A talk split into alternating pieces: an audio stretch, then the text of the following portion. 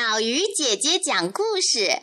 今天我们要说的故事叫做《小猪学本领》。很久以前，在一个农夫家里，有一头小猪、几只小鸭、一只小猫和一条小黄狗。他们住在一起，成了好朋友。炎热的夏天，小猪躺在猪圈里，翻来覆去睡不着。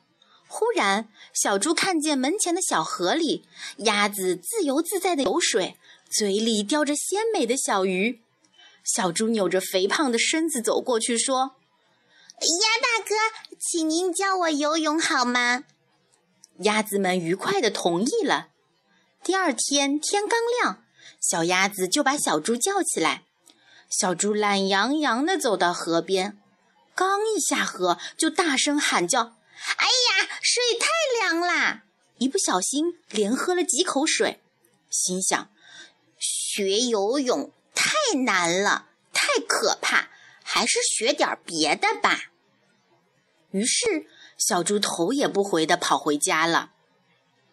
秋天到了，小花猫爬在大树上，望着辽阔无边的原野，快活地唱着、跳着。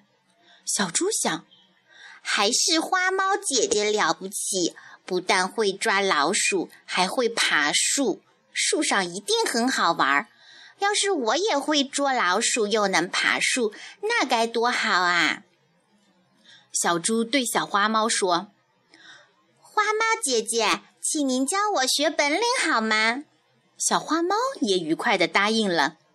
第二天，小花猫教小猪爬树，可是爬了几次。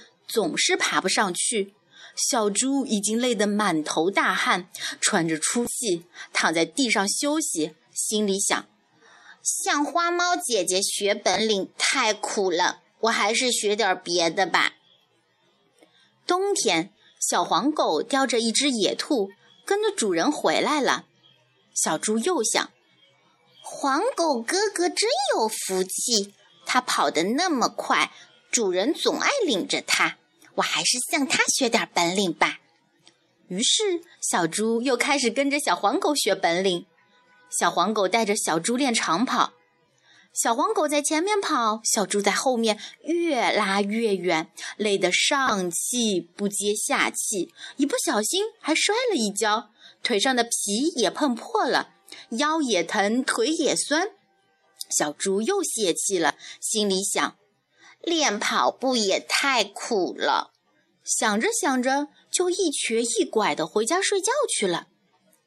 转眼间，春天来了，在一年一度的春季运动会上，小鸭子、小花猫、小黄狗都取得了好成绩，朋友们唱着跳着，欢庆胜利。